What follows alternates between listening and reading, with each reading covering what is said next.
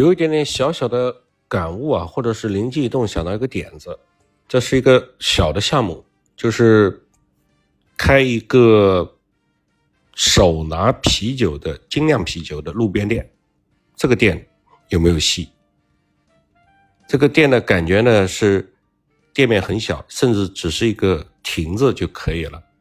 然后呢，卖的是以啤酒为主的，就跟那个奶茶店的这个。感觉很相似，但是呢，奶茶店里面不卖啤酒，那么卖的啤酒呢是精酿啤酒。场景呢是大家买完了之后拿着喝，可以站着聊会儿天，所以这个啤酒的口感要独特，要好喝。这个场景要注重社交，我也可以做外卖。这是在夏天可以露天，那么冬天天气太冷了，那必然要引进一些其他的。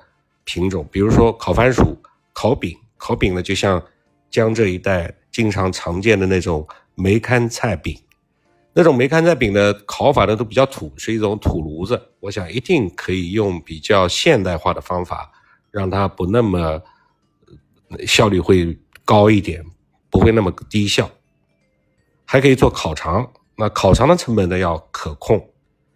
这个店的客单价要控制在五到六十块钱左右，因为精酿啤酒肯定要比便利店卖的那种青岛雪花罐装的要贵一点。男性客人和女性客人以哪一个为主，可能要尝试了才知道，但是大概率是男人比较多。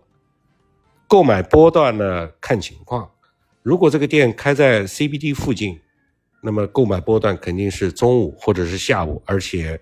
可能生意不一定太好，但是如果是他开在学校、shopping mall 和步行街附近，甚至小区附近的话，那购买波段那就可能会更广泛一点了。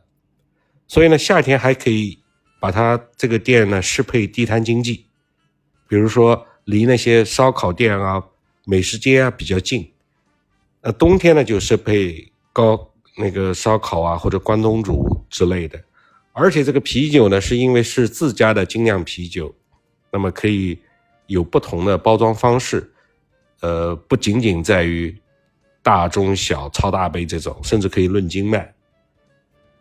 在运营成本上开始要尽量低，那可以采取农村包围城市的方式，比如说我先在城市的周边比较远的工业区或者是高校区，有些城市的学校。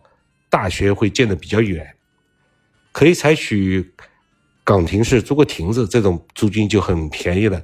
甚至可以采取移动车的方式，搞一个车，呃，可以移动的，既可以是自己人力的那种这个小车，也可以是那种呃面包车改装的。我交个几十块钱停车费，跟学校或者是跟。某个工业园的门卫啊，或者是官方沟通好，我就可以进。那么，甚至可以采取会员的形式。我还可以为这种门店、这种小的这个项目配一些独特的音乐，就就像那个 Hello 某头这种比较具有标识性的、识别性比较高的音乐，作为品牌的一个特色。那么到后期或者是在尝试过之后，可以。把精酿啤酒这个酿造专门开一个工厂，而前期呢可以是在找小作坊里，甚至是在自己家里做。精酿啤酒呢本身其实不需要太高的门槛，这个门槛比普通的像雪花、百威这些啤酒的门槛要低得多。那它就是用麦芽加啤酒花酿造的，只不过口感或者是质量呢要严格控制。就不同的自家的精酿，它的口味是相差比较大的。